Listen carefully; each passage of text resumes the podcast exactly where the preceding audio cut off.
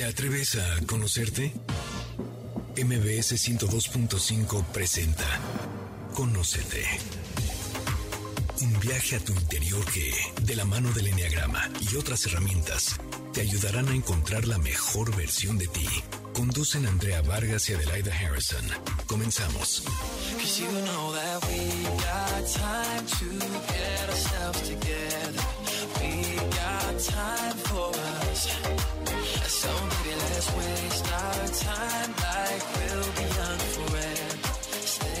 Muy buenas tardes, qué gusto que nos acompañen en un nuevo episodio de nuestra serie Reflexionando con las nueve personalidades. Esto es Conócete y nosotros somos Adelaida Harrison y Andrea Vargas y en programas anteriores ya reflexionamos sobre las personalidades viscerales o en otras palabras las personas que perciben, filtran y deciden a través del cuerpo. En esta ocasión nos toca hablar sobre las personalidades o eneatipos emocionales compuestas por los tipos de personalidad 2, 3 y 4. Hoy en específico tocaremos a fondo la personalidad 3, conocida como los ejecutores, los realizadores, los exitosos, los hacedores humanos que representan el arquetipo del éxito, esta personalidad que todo mundo queremos ser como ustedes, o sea, que de verdad se ven tan armados, todos cool, y dices, ¿cómo le hacen? ¿Cómo le hace esta personalidad? Y qué mejor que lo hagamos a través de nuestros alumnos que dominan por completo su personalidad. Antes que nada, de saludar a Adelaida, quiero decir que Gracias a la pandemia tuvimos muchos beneficios y uno de ellos fue el poder contactar y tener alumnos de todas partes del mundo y aquí tenemos un ejemplo de una persona de Argentina y dos de España. Fíjense, no hay mexicanos, ¿eh? ahora sí les tocaron a los extranjeros. Y además, esta personalidad también tenemos la, de, la experiencia de que no quieren venir al radio ni quieren ir a los cursos de Niagrama. ¿Por qué? Porque dicen es perder el tiempo.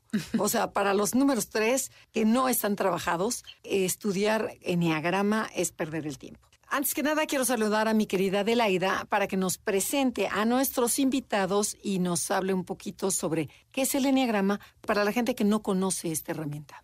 Hola Andrea, hola a todos ustedes. Gracias por acompañarnos como cada sábado en esta serie que nos tiene tan emocionadas, que de verdad disfruto mucho tener invitados, pero el Enneagrama es la herramienta reina de este programa. El Enneagrama es una herramienta que describe nueve maneras de pensar, de sentir, de reaccionar, de enfrentarte a la vida, de amar, de trabajar, de todo. Pero no voy a seguir diciéndolo porque ya lo han escuchado en otros programas.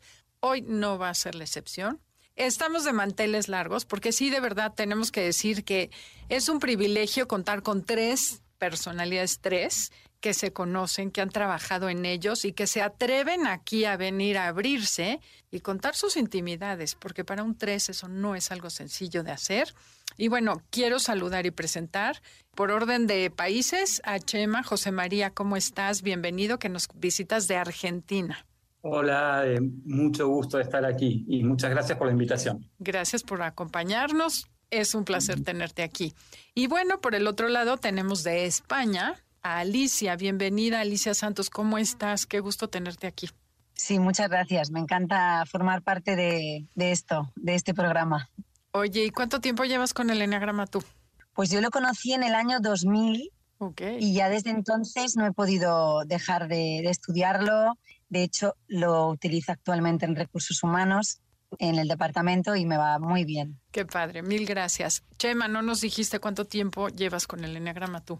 Bueno, lo conozco desde los fines, desde fines de los 90, lo he estado estudiando todo este tiempo, pero con más intensidad en los últimos 10 años. Padrísimo, muchas gracias. Y tenemos a Tamar, que tengo que contar, Tamar, que me siento muy privilegiada porque Tamar cuando entró al curso básico de Enneagrama se levantaba a medianoche. O sea, el curso era de 6 a 8 de la noche en México y él se levantaba en la madrugada a, a tomar, tomar la clase. Entonces, bueno, ese es un 3, para que vayan calando cómo son los tres. Bienvenido, Tamar, y cuéntanos cuánto tiempo llevas con el Enneagrama. Hola, ¿qué tal a todos? Pues muchas gracias primero de todo por la invitación. Y yo el Enneagrama lo conozco desde la pandemia, desde la pandemia que no, bueno, pues hace tres o cuatro, bueno, cuatro o cinco años ya. Y la verdad es que fue volver a nacer, volver a nacer y yo me inicié eh, sinceramente contigo, Adelaida. Así que yo estoy, vamos, encantadísimo y agradecido de la labor que hacéis y para mí fue un cambio. Como he dicho antes, volví a nacer con el Y lo, y lo interesante de Tamar es que está casado con otra tres. Entonces es un matrimonio de tres, de tres con tres, que después vendrán nuestras preguntas acerca de eso. Pero, ¿qué les parece? Qué mejor que ustedes describan en breve cómo es la personalidad tres para la gente que nos escucha. ¿Quién se anima? Bueno, yo puedo decir que eh, mm, ah, soy Alicia, está hablando. Pues el tema es que la personalidad 3 es una personalidad que necesita proyectar una imagen. Eso sería para mí como lo más importante, ¿no? Eh, necesita dar una imagen de quién es para compensar una sensación, por lo menos lo que sientes, una, está inconsciente esta anomalía. Y como, mm, bueno, dentro de la tríada emocional, pues tiene esa sensación a lo mejor no consciente de carencia afectiva, entonces proyecta una imagen al exterior para eh, compensar esto interno que tiene. Y bueno, voy a dejar que mis compañeros comenten algo más sobre el hacer. Tamar, Tamar, cuéntanos. Pues eh, algo que caracteriza al 3 también es que somos ejecutores, donde ponemos el ojo, ahí vamos, ¿no? Ahí va la bala. Ahí la va la bala, eh, sí. Y muy eficientes, somos personas que somos muy eficientes y sobre todo también competentes, que en las áreas donde nos involucramos buscamos ser los mejores. No hacerlo a la perfección, sino hacerlo lo mejor. Ser, mejores. ser mejor que los demás es suficiente para ustedes, a diferencia del uno que quiere hacerlo perfecto. Exacto. Sí. Ok. ¿Y, Yo agregaría José Que, Sí, gracias. Eh, agregaría que el 3 o sea, coincido con todo y que el 3, esa carencia afectiva en la infancia o en, los estados de desarrollo más primeros, la confunde con hacer lo que sea necesario para el éxito, para tener algún tipo de, premio, ¿sí? Y, identifica amor con premio, ¿no? Ok, un poco es, en, es, se quedaron, o la personalidad 3 se queda un poco atorada en la parte, esa edad en que el niño quiere brillar para que su madre o su padre le aplaudan. Y va por la vida repitiendo esa estrategia que le funcionó muy bien de niño. Es correcto. Que, ay mamá, mírame, mírame. Entonces después quiero que me mire mi jefe, mi esposa, mi amigo, mi tío, mi primo, y que la gente me aplauda. Y confundo eso con mi valor personal. El trabajo es regresar a conectar con mi valor verdadero. Pero cuéntenos cuáles fueron esas características que mencionaron que los ubicaron en el 3 y no en otra. ¿Cómo fue que se dieron cuenta que eran tres? Bueno, yo cuando hice mi primer enneagrama, lo que sentí fue muchísima vergüenza, porque yo decía, me han descubierto.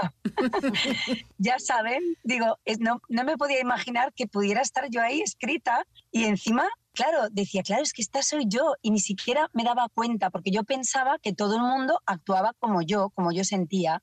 Entonces, el darme cuenta de eso, eh, bueno, pues eso que me, me, costó y ahí tienes que hacer un proceso de... Y bueno, pues sobre todo también otra característica es que estaba siempre haciendo, siempre haciendo. Era como, o sea, estaba metida siempre en el hacer. Era una cosa, luego otra, en mil historias, actividades. Oye, Alicia, pero a ver, hablando sobre este hacer y hacer, que es una característica principal del 3, ¿qué hay detrás del hacer hacer? ¿Por qué hacen tantas cosas? es una huida. Ajá. Hay dos, eh, para mí son dos partes. Es una huida de no sentir lo que... Yo me acuerdo que estaba una vez, me tumbé en la playa y me, me quedé quieta sin hacer nada. Era como, tenía como 15 o 16 años. Y me empezaron a, a, a venir sentimientos tan chungos que no podía estar quieta, o sea, me, costaba mucho estar quieta porque os como no te habitas porque estás huyendo de un sentir de, que tienes que ser productiva, si no, no existes. O sea, hay una necesidad de que te vean, de que te miren, de que estás haciendo algo. Porque estás huyendo del sentirte. Ajá, pero y el momento que yo me siento, o sea, como tú dices, que, me, que estoy, hago una, hago una pausa y paro, ¿qué es lo que siento? O sea, ¿qué es lo que no me gusta que hace que yo continúe yendo al gimnasio, aprendiendo la música, planeando? O sea, ¿qué es lo que va del el, 3? O Tamar, el que quiera contestar, ¿eh? Bueno, yo pienso que ahí aparece el vacío, ¿no? Porque algo que caracteriza al 3 es que todo lo que hace es para ser valioso para los demás, ¿no? Entonces, cuando, cuando te paras y te das cuenta de que no estás haciendo nada es cuando sientes ese vacío. ¿Por qué? Porque En mi caso, yo siempre, cuando me di cuenta de que era tres, cuando, bueno, bueno para mí fue un jarro de agua fría porque estuve una semana depresivo y triste como diciendo, bueno, es que mi vida, mi vida ha sido un teatro, ha sido un teatro y yo he ido haciendo diferentes papeles. ¿Para qué? Para buscar el reconocimiento, el halago o el elogio de los demás, aun sabiendo que eso igual no lo quería hacer. ¿no? entonces, ¿por qué? Porque para mí era más importante un aplauso o que me dijeran qué bien lo haces, o qué guapo eres, o, cómo me gusta cómo vas vestido, ¿vale? Que en verdad el valor que a mí me daba eso. Y luego también a, la hora de compararme, ¿no? Y os pongo un ejemplo casero. Yo me he comparado, he competido hasta con el perrito que tenemos en casa. ¿Vale? Porque como es un perrito así de estos peludos monos que Mónica se lo sube a, las piernas y empieza a acariciar, ¿qué pasa? Que Mónica, mi mujer, está más pendiente del perro que de mí. Que del marido. Con lo cual, ahí qué pasa? Que entonces yo empiezo a, hacer rabiar al perro, a hacer rabiar al perro y a jugar con él, pero de forma rabiosa como diciendo, me estás quitando protagonismo, ¿sabes? Entonces, eso lo hablo con Mónica. Antes no me daba cuenta, ¿eh? Hace poco que me di cuenta digo, uy, ¿será posible que estoy yo compitiendo contra el perro y esta forma de jugar con el perro es para hacerlo rayar? Pero, sí, ahí es muy característico. No, y qué impresionante cómo la personalidad se impregna en todo. Esto que estás diciendo, dices, no puede ser que hasta con el perro esté compitiendo. o sea, sí, ahí está la competencia del 3. Tú, José Mari, algo que, una característica que hiciera que te ubicaras en esta personalidad y no en otra, porque tú tenías unas dudas, ¿no? Entre el 2 y el 3. Pero ¿qué crees, Chema? No nos contestes ahorita. Tenemos que ir a un corte comercial y volviendo nos dices tú cómo fue que te identificaste. Esto es Conócete y el día de hoy estamos reflexionando con los tres. Si les está gustando el programa, lo pueden encontrar en cualquier plataforma digital. Compártanlo con esos tres que ustedes conocen, que no se conocen tan bien como los que tenemos aquí. En Instagram, Instagram y Facebook nos encuentras como Enneagrama Conócete. Danos like. Hero Guest informa. Hoy traemos buenas noticias. La empresa mexicana Hero Guest continúa su éxito global capacitando a más de 20.000 trabajadores de restaurantes, hoteles y retail. Si tú también quieres reducir costos y estandarizar tu servicio, entra a heroguest.com y contacta a uno de nuestros consultores para saber más sobre el programa de becas y beneficios. Con Hero Guest, capacita, motiva y gana. En Soriana, costilla de res o cerdo para asar a solo 89.90 el kilo. Soriana, la de todos los mexicanos. A mayo 1, aplican restricciones. Con mamá, nuestra conexión es la más fuerte. Por eso este mes regálale un Samsung Galaxy S23 de 256 GB con hasta 50% de descuento en un plan AT&T Ármalo 14 GB a 36 meses. Consulta coberturas, tarifas, términos y condiciones en att.com. AT&T. Cambiamos el juego. Este es un llamado a todas y todos los mexiquenses que no quieren más PRIAN, a quienes están cansados de un siglo de abusos, mentiras y corrupción y quieren un cambio verdadero en nuestro estado. Hoy tenemos una oportunidad histórica de unirnos por la esperanza, con la lucha de las mujeres, el talento de las y los jóvenes y la sabiduría de nuestras personas mayores. Juntas y juntos cambiaremos el rumbo. Este 4 de junio, vota por el cambio. Partidos, Morena, del Trabajo y Verde. Candidatura común Juntos Hacemos Historia en el Estado de México. Te quiero presentar el nuevo salario familiar. Ya no solamente es rosa. Ahora los beneficios del salario rosa serán para toda la familia. Si necesitas apoyo para estudiar, para emprender un negocio, para pagar tu transporte o para fortalecer la alimentación, de los tuyos, nosotros te daremos un salario para que puedas seguir avanzando. El nuevo salario familiar es para proteger la economía familiar. Esta es por nuestras familias. Ale del Moral, gobernadora valiente, Partido Nueva Alianza. Ahora el salario rosa será familiar. Ya estamos de regreso. Síguenos en Twitter, arroba NAConocete. 3. Si eres un 3, eres ejecutor seguro y exitoso. Aprende a diferenciar entre lo que eres y lo que tienes. No solo veas por tus intereses, enfócate en los objetivos de un equipo. Dedica más tiempo a tu vida familiar y social. Conócete. Ya regresamos, esto es Conócete y nosotras somos Adelaida y Andrea y estamos hablando con tres personas tipo 3. Se le conoce como el ejecutor, el realizador, estas personas exitosas, echadas para adelante. Pero estamos con Chema y nos quedamos en el corte comercial, que te tuvimos que cortar, Chema, de forma abrupta. Pero cuéntanos, ¿qué fue eso que dijiste? Soy tres y no soy cuatro, no soy siete, así de forma breve. Bueno, eh, realmente hay un hito. Yo identifico un momento donde en mi infancia, en a mis 6, 7 años, en primer grado de la escuela primaria, había un evento deportivo en mi colegio y mis padres me depositaron, yo me fui con el, me acuerdo que me llevó el director en el auto, eh, estuvo el evento, se desarrolló y termina y había que recoger todas las sillas y todo lo que había quedado desparramado por todo el campo. Y el director me dice, si recoges todo, te doy una estrella dorada, que era un tipo de reconocimiento ¿no? que se le daba a los niños. Entonces yo recogí impecablemente todo y luego perseguí durante como un mes al director que se olvidaba y se olvidaba, ¿dónde está mi estrella dorada? ¿Dónde está mi estrella dorada? A partir de ahí yo recuerdo, siempre me di cuenta, asocié que para sentirme seguro tenía que ser el mejor. Entonces fui el mejor alumno, el primer promedio, cuadro de honor, abanderado, eh, gran deportista, etcétera, etcétera. Y, lo llevé después a mi vida adulta, con consecuencias dolorosas, ¿no? Después por ahí hay oportunidad de hablar de esa parte. Sí, desde luego que iremos a esa parte después. Ahorita para ir calentando motores, quisiera que nos comenten, después de haber estudiado el Enneagrama, en qué les ha ayudado esta herramienta y qué entienden de su personalidad que antes no entendían o sea, a mí el enneagrama me ayudó a darme cuenta de que yo tenía una forma de, ser, de pensar, sentir, que ya, no les pasaba a otras personas, con lo cual entonces lo que, eh, a ver, a mí me costó mucho entenderlo, porque, porque es que a veces lo tienes tan dentro que no, que no puedes comprender los conceptos, ¿no? De, además, porque es que tú puedes ver fácilmente a otras personas, pero a ti no, a lo mejor no tanto. Entonces, me ayudó, sobre todo, me dio mucha paz el entender que yo tenía esa necesidad de, buscar la imagen o de adaptarme al otro o de ser camaleónica o esa inquietud que tenía interna me dio paz. O sea, esto es fantástico. O sea, para, creo que eh, si todo el mundo supiera enagrama nos miraríamos con mucho amor. Y empecé a sentir también amor por mi padre, por ejemplo, que era tipo 5 y, y entendía por qué no me abrazaba, ¿no? Entonces, bueno, para mí fue un antes y un después. Impresionante. Chema, nos querías contar.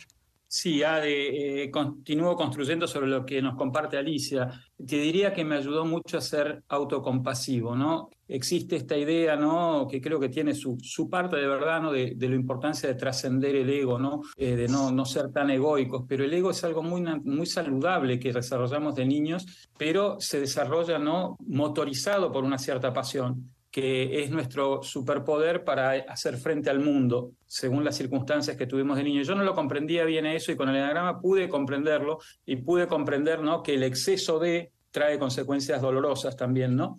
Así que eso. Muchas gracias. Bueno, ¿y qué papel juegan o quieres contestar esa, Tamara, o, te, o nos vamos a la siguiente? Bueno, por apuntar algo, eh, por ejemplo, antes de conocer el enagrama, mi lema era eh, tanto tienes, tanto vales, ¿no?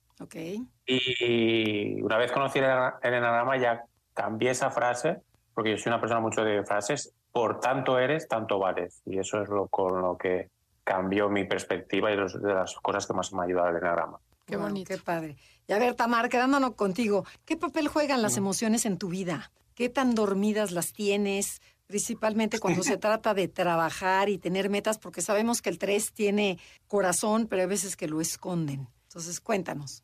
Pues mira, para mí es muy fácil, sinceramente, eh, coger las emociones y abrir un cajón y guardarlas. Pero así, literal. No, no tengo ningún problema cuando estoy en modo, en modo hacedor, que dejo las emociones de lado. Y, y es curioso que para ser el tipo 3, estar en la actividad emocional, a mí me, me, cuesta mucho reconocer las emociones. Ahora, con el trabajo, de, gracias al enneagrama, pues cada vez eh, puedo percibirlas mucho mejor y describirlas, ¿no? Y, y hablarlo con, con Mónica, mi mujer, o con mi hija, ¿no? Pero sí que es cierto que, por ejemplo, eh, es tan fuerte esa parte de guardar las emociones que yo he estado con mi hija en momentos de estar jugando con ella y yo ser frío, frío como, como un cubito de hielo, ¿no? Porque mi mente está en el hacer.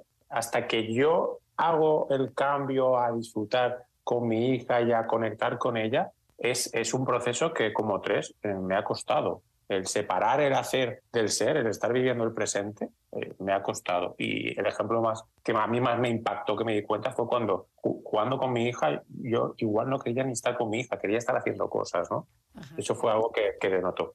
Oye, una pregunta. Así como tú puedes ser muy frío cuando estás con una persona que quieres, ¿puedes fingir que quieres cuando estás con alguien que no te interesa o puedes fingir emociones fácilmente o eso sí cuesta mucho trabajo?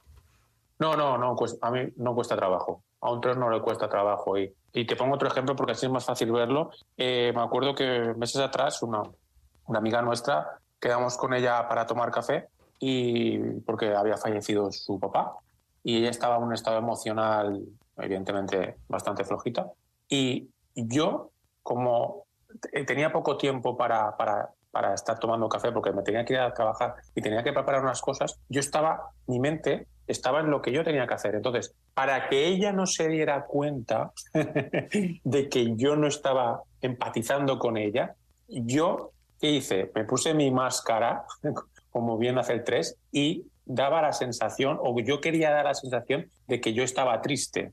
Pero egoístamente yo estaba pensando en mi trabajo. Entonces, sí que es cierto que tenemos facilidad para, para fingir. Para falsificar emociones. Muy Exacto. bien, muy bien. Efectivamente, porque, a ver, el- hay un tema es como que el 3 es como que no se puede relajar.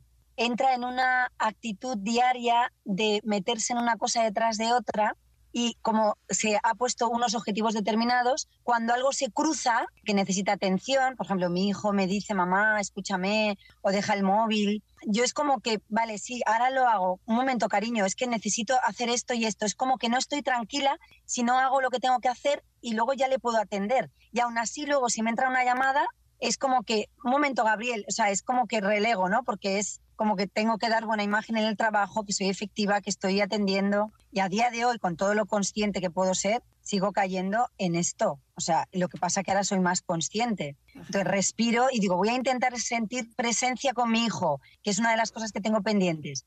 Pues me cuesta, me cuesta, nos, me cuesta e incluso me obligo. Oye, Pero bueno, ahí estoy. Alicia, ¿y qué tanto realmente se vinculan con el otro? O sea, eh, que no nada más las relaciones son como por arribita, sino que de verdad hay una conexión con, con tu hijo, con una amiga, con tu pareja, porque sabemos que el enneagrama, el, el enneagrama al 3 le cuesta trabajo este, este conectar, lo que tú decías, ¿no? Primero es el hacer y después me conecto porque como que me estorba. Entonces, ¿qué, Sí. ¿y qué tanto ha Si no cambiado? hubiera, claro, si yo no hubiera hecho eneagrama, seguiría totalmente como eh, anestesiada con el trabajo, trabajólica. Y bueno, no me importaría. De hecho, de pequeña, eh, ahora soy más consciente. Mm, alguna amiga mía me decía, si a Alicia solo le importa ella misma, ¿no? Pero yo no era consciente de eso. Yo solo tenía un dolor y estaba persiguiendo que ese dolor o, esa sensación que tenía de vacío, pues quitármela. Pero yo no me daba cuenta que yo no atendía al otro. Actualmente, cuando uno está desarrollando la autenticidad, que eh, es la virtud, que la honestidad, se puede entregar totalmente al otro. O sea, ahora que ya lo sabes, y estar realmente, estar relajado y estar con el otro. Sí, porque, porque ya eres consciente. Y entonces esto lo, lo, lo consigues. Oye, una pregunta con este respecto. Me estoy imaginando, porque más conozco una persona tres, digo, o sea, te pueden llegar a engañar de que tú juras que está contigo, conectado, neteando, feliz, y ustedes están pensando en la inmortalidad del cangrejo. Estoy sintiéndome muy expuesta.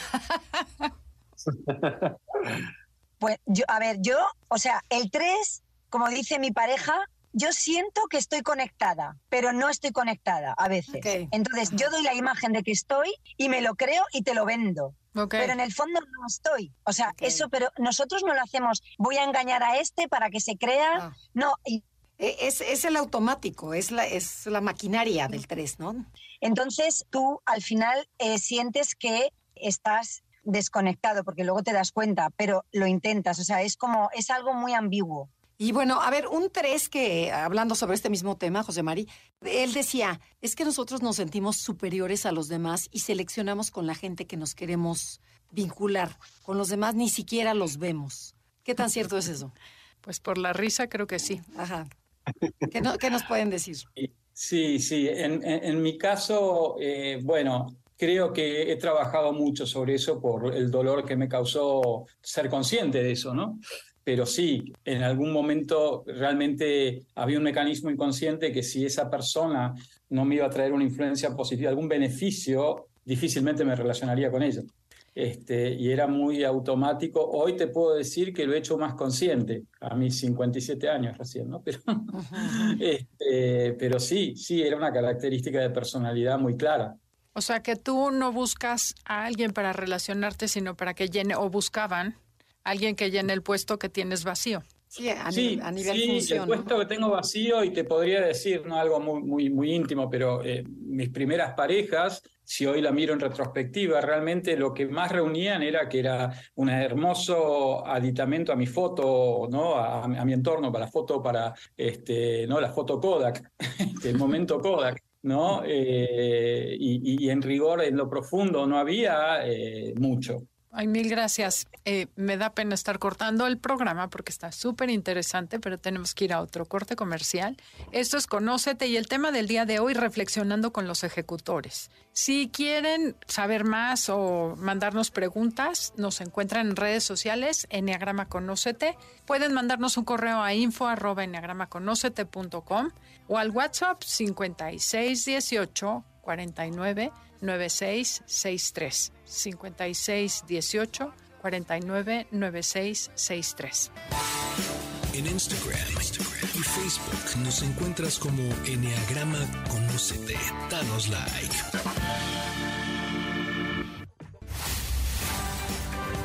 Ya estamos de regreso. Síguenos en Twitter, arroba Conocete. El realizador es exitoso, práctico, eficiente, seguro, competente y le gusta ser el número uno en todo lo que hace. Su punto ciego, la vanidad. Conócete. Ya regresamos, esto es Conócete y estamos transmitiendo desde MBC Radio Ciudad de México. Y bueno, quiero que escuchen esto que nos dijo un 3. Me hubiera gustado que alguien me dijera que lo único que tenía que hacer era sentarme, quedarme quieta y respirar con los ojos cerrados para descubrir ese lugar interior en donde están todas las respuestas y el paraíso. En cambio, a diario durante muchos años me subí temprano en el tren de alta velocidad del ruido interno, pendientes, citas, distracciones, consumo, juicios irritables y eso sí, eficiencia. Lo irónico es que esa especie de sierra prendida en la mente de manera constante me hacía sentir importante. Me acostumbré a la velocidad, ignorante del precio que inminentemente conlleva. Pero la anhelada armonía que tanto buscaba no llegaría mediante logros, ejercicio, disciplina, jugos verdes, ganancias o quehaceres, sino el enfocarme en el silencio, en algo tan cotidiano y mágico como la simple respiración. En este entonces, estar con los amigos me parecía un desperdicio de tiempo.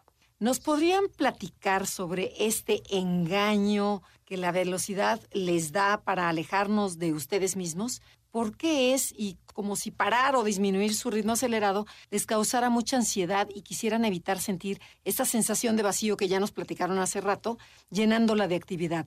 ¿Nos podrían dar un ejemplo o cómo lo viven esta velocidad? A ver, José Mari. Mira, lo primero que quiero decirte es que me resonó tanto este testimonio la historia de mi vida hasta mis 24 años fue, como les decía, ser el mejor alumno, el mejor deportista, el mejor en todo.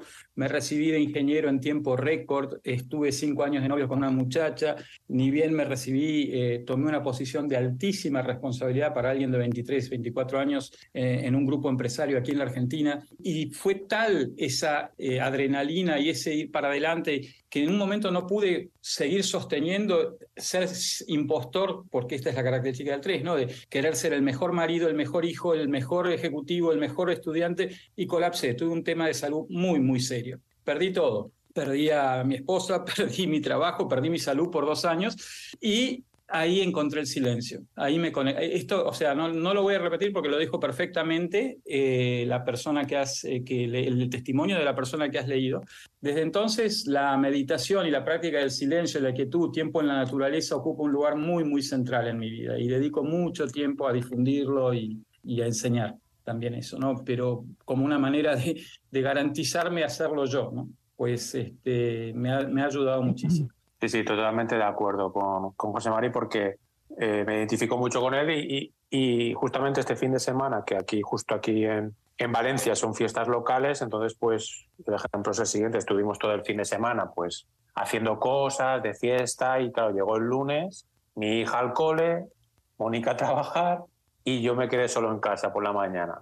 Entonces, aun sabiendo todo lo que me conozco, sentía ese vacío por el ritmo acelerado que llevaba, eh, que, llevé todo el fin de semana. Entonces lo que hice es no hacer nada, porque mi mente ya estaba diciendo, bueno, ¿y qué vas a hacer ahora? ¿Y en qué vas a ocupar tu tiempo? Entonces lo que hice es relajarme, relajarme, meditar. Tengo la suerte de que tengo la naturaleza justo aquí al lado. Entonces también como consejo que doy, que es lo que yo eh, me uso, es cuando estoy trabajando me pongo temporizadores de tiempo. Utilizo una técnica que se llama técnica Pomodoro, en el cual trabajo 25 minutos, hago series de 25 minutos trabajando y 5 descanso. Estoy en silencio. Y cuando hago cuatro tandas de 25 minutos, estoy 15 o 20 minutos en silencio, meditando y relajando, porque eso hace que me conecte conmigo mismo y reequilibre y, y reajuste el hacer y el ser, porque si no enseguida tengo tendencia, inercia, a irme a hacer, hacer, hacer, hacer. Entonces cuando pierdo un poco mi, mi estabilidad emocional. Oye, Tamar, pero tocar ese, ese,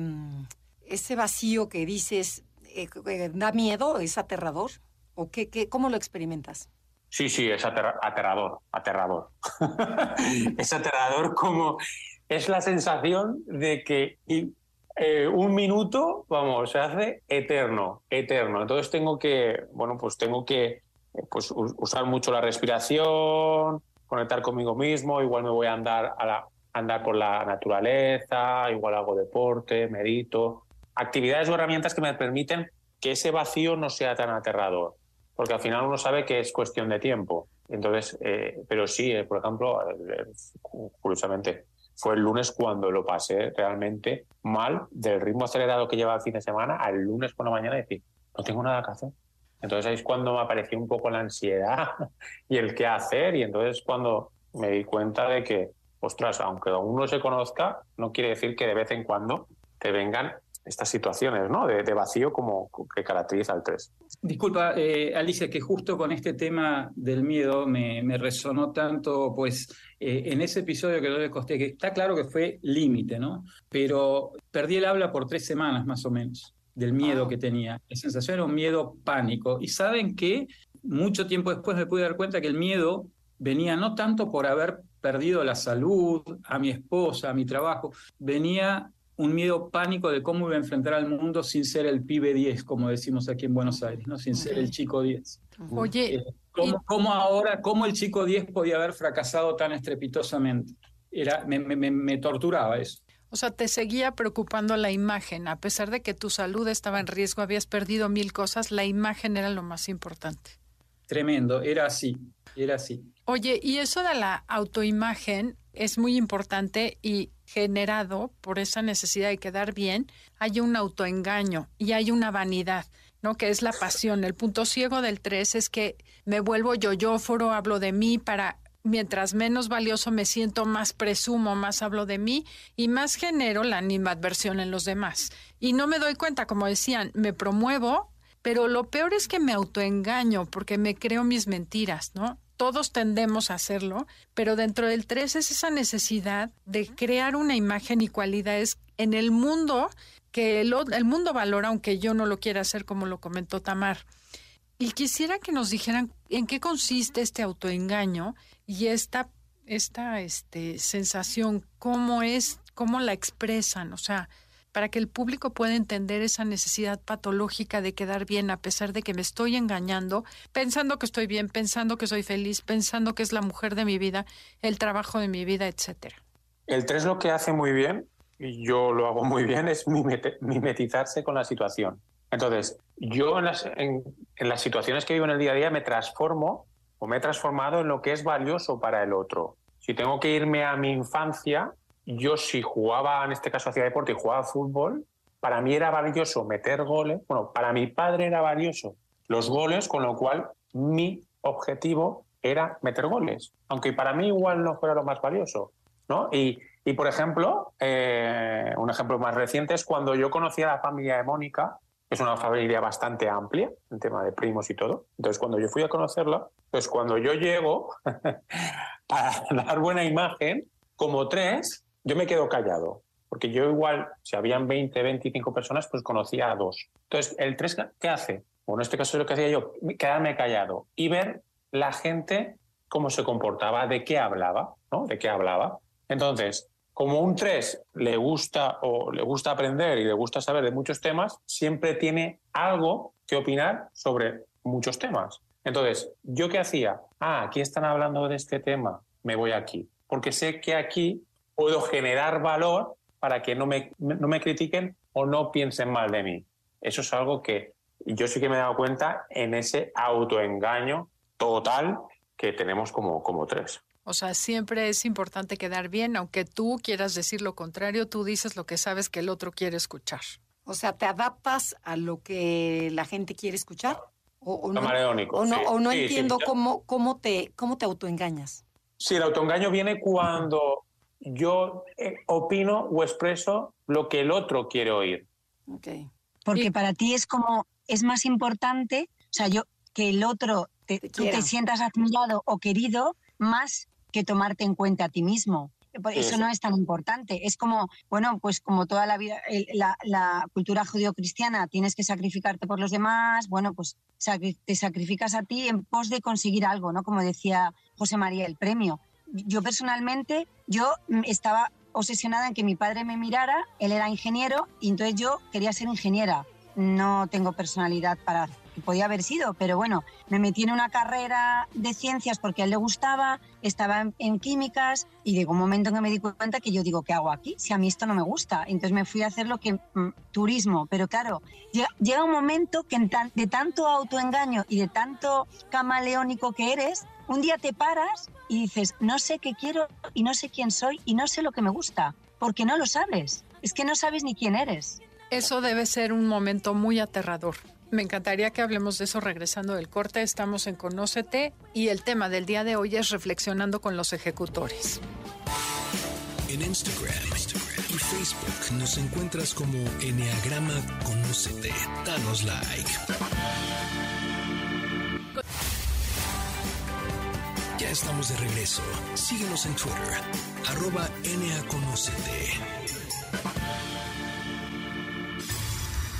El Enneagrama te enseña a conocerte y aceptarte con tus virtudes y limitaciones. Asimismo, te ayuda a mejorar tus relaciones con quienes te rodean, pues los conoces desde su personalidad y no desde tu punto de vista. Conócete. Ya regresamos, esto es Conócete y nosotras somos Adelaida y Andrea y estamos reflexionando con la personalidad 3. Tenemos a tres grandes invitados y nos quedamos con Alicia, en donde tú decías que este, ese momento aterrador en que te das cuenta que dices, bueno, ¿y quién soy yo? Porque por una parte me adapto a esto y luego aquí complazco y hago esto y entonces dices, ¿quién soy yo? Y creo que esa es parte de ese vacío que hemos mencionado. ¿Qué pasa internamente con el 3? ¿Nos pueden platicar o profundizar un poquito? Viene a lo mejor, como dijo José Mari, la depresión, que dijo, dejé de hablar tres semanas. Yo creo que estos momentos estuvieron espantosos, pero eso, tocar suelo, hace que subas para arriba. ¿Nos pueden platicar algo sobre este tema? Sí, para mí es aterrador. Ha sido y sigue siendo aterrador ese momento que me doy cuenta que me embarco en cosas que no puedo sostener solo por obtener el premio, ¿no? Es como que hay un, un lema interno de tú échale ganas y haz la mímica que después vas a aprender y te vas a adaptar. Y es tan infantil, ¿no? Eso y tan... Eh, la depresión yo la he padecido, o sea, además de ese silencio, mucho tiempo, ¿no? Es pues esa, esa, depresión, ese vacío existencial de quién soy, lo que decía Alicia, quién, o sea, no soy ninguno de estos personajes, quién soy en realidad. Y te diría que eh, lo que pasa después es, es como, viste, cuando te tiras a la pileta sin saber nadar, haces lo que puedes, entras en, momentos frenéticos, de, rabia, de, de, todo yo, va, entras, no, entro, eh, yo he entrado. Y al final, después de, mucho trabajo, te das cuenta que nada, nada en esta vida vale la pena ni es sostenible si no eres verdaderamente auténtico. Muchas este, gracias. Para mí hay un momento clave que yo practico todos los días por la mañana me pongo en contacto conmigo, con el sentir, puede ser algún día por alguna carencia afectiva, algo que no estoy, creo que no estoy haciendo bien en el trabajo o que no me estoy portando bien con alguien. Entonces, atiendo esa emoción desde el silencio, la atiendo y entonces ahí es como me nutro de lo que parece ser que es simplemente ponerle atención. Entonces ya empiezo el día de otra manera y esa es la forma en la que puedo salir de ese momento aterrador, lo afronto, lo afronto, lo acojo y me lo guardo. Eso es muy importante para mí, eso es como lo que yo mm, diría, sé tú mismo, pues acoge tu sentir. Claro, conectas con tu corazón antes de empezar el día. Me parece un gran tip. Y ahora nos gustaría ir a dar tips al público y justo la siguiente pregunta es esta. Si pudieran regresar el tiempo y encontrarse con su niño 3, ¿qué le aconsejarían que hiciera diferente a lo que ustedes hicieron? Mm, conecta con tu corazón. Yo le diría, cariño, eres maravillosa, no tienes por qué hacer nada. O sea, sé tú misma y disfruta y sobre todo juega y bueno, abre tus brazos porque si papá no te abraza, te va a abrazar otra persona o te va a abrazar mamá. O sea, y sé tú, sé tú. Sobre todo sé tú misma. Ok, qué padre, qué bonito. Yo le diría que lo más importante es el valor personal que tal como es, es valioso ya, independientemente del que digan. Eso diría yo. Wow. wow. José Marí. Yo le diría que a ese niño que es maravilloso y digno de amor tal cual es, y que invierta más tiempo en conectar con esas, esos dones que en satisfacer las expectativas de los demás. Súper. Qué padre. Y bueno, ¿y qué les parece que contesten unas preguntitas de forma concreta para que podamos abarcar varias preguntas? Entonces, listos. ¿Qué le recomendarían a otro tres de no hacer? ¿Quién se anima? Eh, la pregunta es, ¿qué le recomendarías? ¿Qué le recomendarías a otro tres, a otra persona tipo tres, de no hacer, de evitar hacer? Que no hable de sí mismo. Ok, bueno, buenísima. Súper. El siguiente. Le diría que no se metiera en mil historias y que descansara, que parara. O sea, desacelerar. Padrísimo. Chema. Yo le diría que no haga multitasking. Ok, que esté más en el presente. ¿Cuál es el mejor? Una cosa a la vez y en el momento presente, exactamente. ¿Cuál es el mejor consejo que han recibido en su vida? Pues para mí, igual no es consejo, pero sí como una frase que me hace estar presente y con los pies en el suelo es te amo por lo que eres. Wow. Alicia. Yo diría, acéptate como sé tú misma y, y acepta lo que eres. O sea, no tienes que demostrar nada a nadie. Sé tú, sé tú. Chema. A mí un consejo que me dio un maestro de la primaria que en ese momento me enojó mucho y no entendí, y la verdad que resume un poco lo que estábamos diciendo. Preocúpate un poco más de ti mismo y no tanto de las expectativas de los demás. Wow, muy bien. A ver, la siguiente pregunta, ¿qué les incomoda de su personalidad, de este tres que tienen? A mí me incomoda que aunque hago este parón por la mañana y todo, es como que estoy demasiado enamorada de mi trabajo y disfruto tanto, y, pero me gustaría no estarlo, pero bueno, es, es, eso. Chema y Tamar. A mí me, eh, de, mi, de esta manera de ser o personalidad me, me, molesta el ser tan vulnerable a la opinión de otro, de mí, a sentir mi imagen tan vulnerada por pavadas o, o que otro piense diferente. Perfecto. A mí lo que no me gusta es que me incomoda es el querer siempre alcanzar metas y lograr y lograr. Y cuando logras algo, ya estás pensando en la siguiente, ¿no? Esa mirada tubular.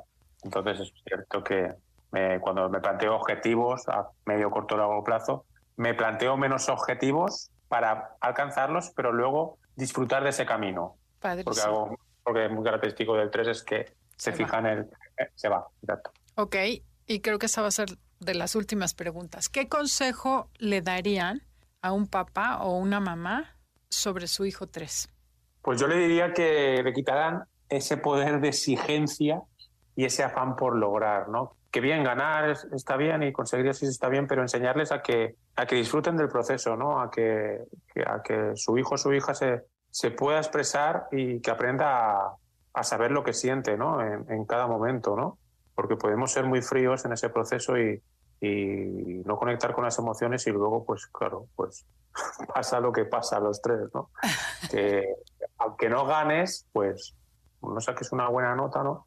es, aquí sí que eh, cuando hicimos el módulo de, de tipo 3, Adriana dijiste una frase que la tengo apuntada que, que creo que puede venir muy bien aquí, ¿eh? que es un 10 está bien, pero es mejor ser uno y sincero. Entonces esa frase para un niño, una niña, bueno, para todos en general, para un 3 vendría muy bien. Ah, qué padre. Eh, Chema y Alicia.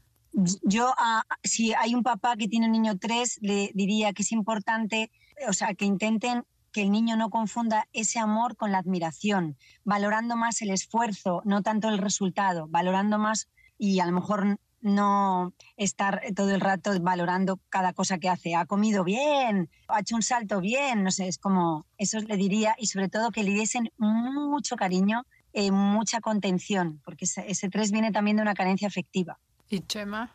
Yo le diría, procura ver a tu hijo tal cual es y no como tú quisieras que sea. Wow. Buenísimo. Mm. Si pudieran darle un consejo al público, siendo ustedes un número 3 en el Enneagrama, ¿qué mensaje sería? Yo diría que es tan importante saber conectar con uno mismo y saber quién eres y dar a esto que encuentras, aunque a lo mejor no te guste, darle valor. O sea, cada uno de nosotros tiene un valor increíble y debemos mostrarlo al mundo. Muchas gracias. ¿Quién dice yo? Tamar. Yo diría que, bueno, pues que detrás de esa fachada que tenemos, de esa ego personalidad que vamos mostrando al mundo, hay un ser humano con mucho amor y una esencia que, que no tiene límites, eso diría. Chema. Yo le diría que como para cada eneatipo el superpoder del 3 es el logro, pero que no hay logro posible si me pierdo a mí mismo, si en, ese querer adaptarme a, a cada situación para triunfar, eh, me pierdo a mí mismo. Nunca perder contacto con uno mismo. Muy cierto. Ay, mil gracias por haber compartido el día de hoy. De verdad me duele que se acabe ahora el tiempo, que ya nos tenemos que despedir. Ha sido un placer y un privilegio tenerlos aquí con nosotros compartiendo cosas tan profundas, tan reales y que pocos tres conocen de sí mismos. A mí me gustaría dejar a las personas que nos escuchan con la invitación, sobre todo si eres tres y te cachaste y te sientes descubierto y pillado, como dijo Alicia, vale la pena que conectes con esa esencia tuya, porque los otros es lo que más van a valorar. No te vayas con el cuento de que lo que vale de ti es lo que logras, sino lo que vale es lo que eres. Como pudiste notar, estos son tres seres humanos increíbles que tuvieron el valor de dejar la imagen para sacar la esencia, cosa que nosotros valoramos muchísimo y agradecemos.